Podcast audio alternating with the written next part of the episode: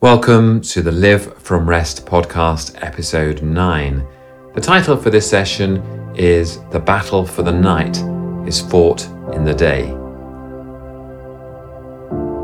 I'm Steve Smith, your host and the author of the Live from Rest app. Each week in this podcast, we take time to explore the ancient art of being. We host conversations, short talks, and reflections about how we can live from rest in a world full of busyness and distraction. So, the fight for the night is fought in the day. This is about being prepared for life's difficulties. I suspect that most of our lives, maybe actually all of our lives, are punctuated by storms, and what this looks like will vary from person to person. For some, It'll be anxieties, maybe about finances, relationships, perhaps work issues, maybe all of those things, maybe health challenges thrown in. For someone else, there may be frustrations, irritations that cause uncontrolled anger. For me, the struggle is so often with the temptation just to feel overwhelmed. There is so much that I feel I need to do and just not enough hours to get that stuff done all sorts of other things may bother us or torment us. Whether we like it or not, troubles are a part of life. And Jesus told us that that's the case in John chapter 16. Jesus says, In this world you will have trouble, but fear not, I have overcome the world. Benjamin Franklin famously said that there are two certainties in life death and taxes. So I'll add a third certainty and that's trouble or tribulation, to use the word that is used in the King James Version of the Bible. In this world, you will have tribulation. So let's get back to the title The Fight for the Night. This phrase came to me originally in relation to, to sleep. Sleep's been something that I've struggled with for a big part of my life. Um, and but in recent years, I've made some significant discoveries which have really helped me. And um, in fact, I'd like to share those discoveries on another occasion, probably in a webinar, hopefully with Lucinda um, joining me. And we'll talk about good sleep for the believer. One, one of those discoveries, maybe a really important one, was that if I was going to sleep well, I actually need to deal with the fight during the day. It's no good getting through the day and then battling anxious uh, thoughts when you're frazzled at three in the morning. It's no good just being busy and then trying to rationalize during the early hours of the morning. You have to contend for good sleep well before your head hits the pillow. And I believe that what applies to the mental storms that some of us face in the night also applies to any storm that we might have to face. I truly believe that recognizing the mental and the emotional battles that we all face at some time or other and preparing for them is a massive key to mental and emotional well being. What I'm saying is the best way to deal with the storm is to act before it hits. People need to prepare for real life tornadoes that are heading their way in advance of the tornado hitting them. And if we are going to be free from the storms of negativity, whether it's the situations that make us, that lead us to being anxious, depressed, or angry, whatever, we must make the most of opportunities that we have when, metaphorically speaking, the sea and the skies are calm. I have a picture in my mind of an old sailing ship in the days of sail, a ship that's been through the storms in the open seas. It's been battered by waves, by wind, and by rain and it's now in the harbour. The winds have died down, the sky is blue, the sun is shining.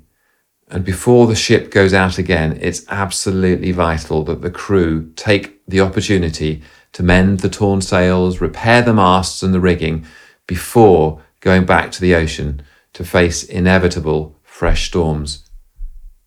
In the same way, if we're going to weather the storms of our lives, which are just as inevitable, we have to take time, as it were, in the harbour.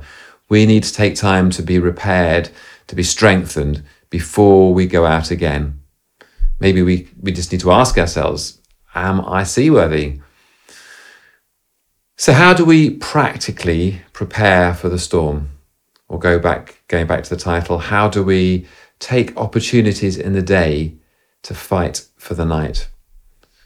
So, here are some thoughts.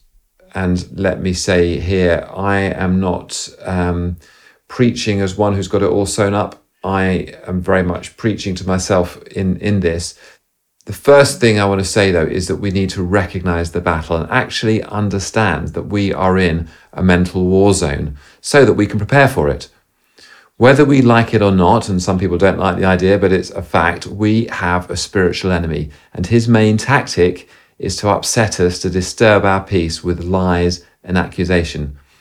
So Peter tells us in his first letter in, in chapter 5 be alert and of sober mind. Your enemy, the devil, prowls around like a roaring lion, looking for someone to devour. Resist him, standing firm in the faith. The enemy is prowling around like a roaring lion, looking for someone to devour. So if we aren't even aware of him, the likelihood is that he will in some way devour us. And having recognized that, we also need to understand that his main tactic is to lie. He lies and he accuses. In, in uh, the book of Revelation, the devil is described as the, the accuser of the brethren. In John chapter 8, Jesus says of the devil, There is no truth in him. When he lies, he speaks his native language, for he is a liar and the father of lies.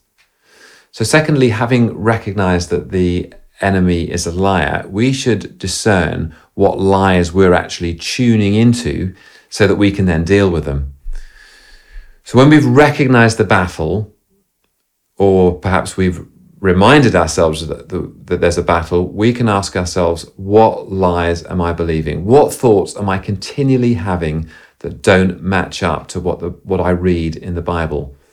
So, if, for example, you're feeling useless, you're feeling unworthy, maybe you're feeling dirty, ask how does that match up with what Paul says in Romans chapter 8, verse 1? There is therefore now no condemnation for those who are in Christ Jesus. If you're feeling unloved, how does that match up with see what manner of love the Father has bestowed upon us that we should be called children of God, as John writes? What I'm saying is recognize the lie and then find the truth and then simply hang out with the truth, meditate on it, chew it over, chew over the truth that counters the lie that you're tempted to believe. Jesus said in John chapter 8 If you hold to my teaching, then you will know the truth, and the truth will set you free. And this is such a powerful verse. If you're feeling unloved, meditate on verses in which God speaks of his love for all his children. If you're feeling incapable, say, choose to believe the verse, I can do all things through Christ who gives me strength. So this is where I'll, I'll bring in a plug for our app, Live from Rest, which is one of many ways you can take time to meditate on truth. So if you haven't already got it, go to the App Store or to Google Play and download the app Live from Rest and try some of our meditations. Alongside the encouragement to meditate on truth, I want to bring us back to gratitude as a weapon for the battle as, as a preparation for the storm. And this is something that I considered in episode seven of our podcast. I'm, I'm truly excited by the whole thing about gratitude. Since doing the episode, since researching gratitude, I've started doing a gratitude journal. I've done one in the past, but now I'm seeking to take time twice a day and record five things for which I'm grateful. It's, it's actually not easy to remember to do it every day and and I haven't done it every day, but I have really found it very helpful, and, and I really encourage you to have a go at doing that as well. Journal gratitude; it's so worthwhile. And one final suggestion for now. I mean, there's there's so much more we could say about preparation for the storm, but another suggestion for now is to contend for Sabbath.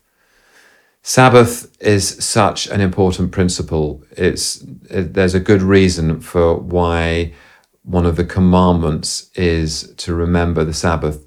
And whether it's on a daily basis, whether it's on a weekly basis, whether it's on an annual basis, we need to take time in our days, in our week, in our years, just to be still, to be rested.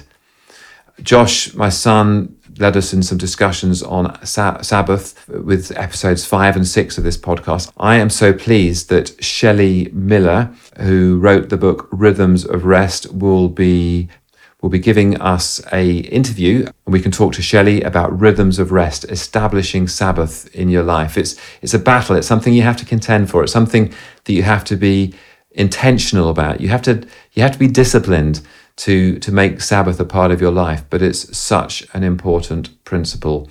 I'm on that journey and I hope you will join me on that journey too. I loved a book by um, Francis Frangipane and I really recommend it to you. It was originally called Stronghold of God, and then it was renamed Shelter of the Most High. I was really inspired by the concept that came out of that book that closeness to God brings us into a shelter, a place of protection, a high tower, if you like, where we're safe and protected from anything that the enemy can throw at us.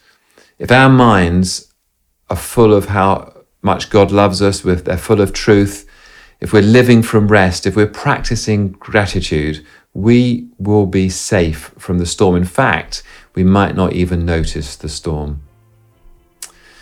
So that's enough for now. Thank you so much for joining us. Please do keep in touch. Feel free to write to us at hello at livefromrest.com or visit our website, livefromrest.com do please put in your diary Thursday, the 7th of November, when Lucinda will be doing a webinar, a free webinar on identity. We'll be, we'll be um, next week sending an email on how to book in for that. That will take place um, on the 7th of November at 8 p.m. GMT, Greenwich Mean Time, which is 5 p.m. Eastern Standard Time. If you're enjoying these podcasts, do please share them on social media and consider rating or reviewing us. Thank you so much for joining me now. We really look forward to being with you next week. Thank you and bye for now.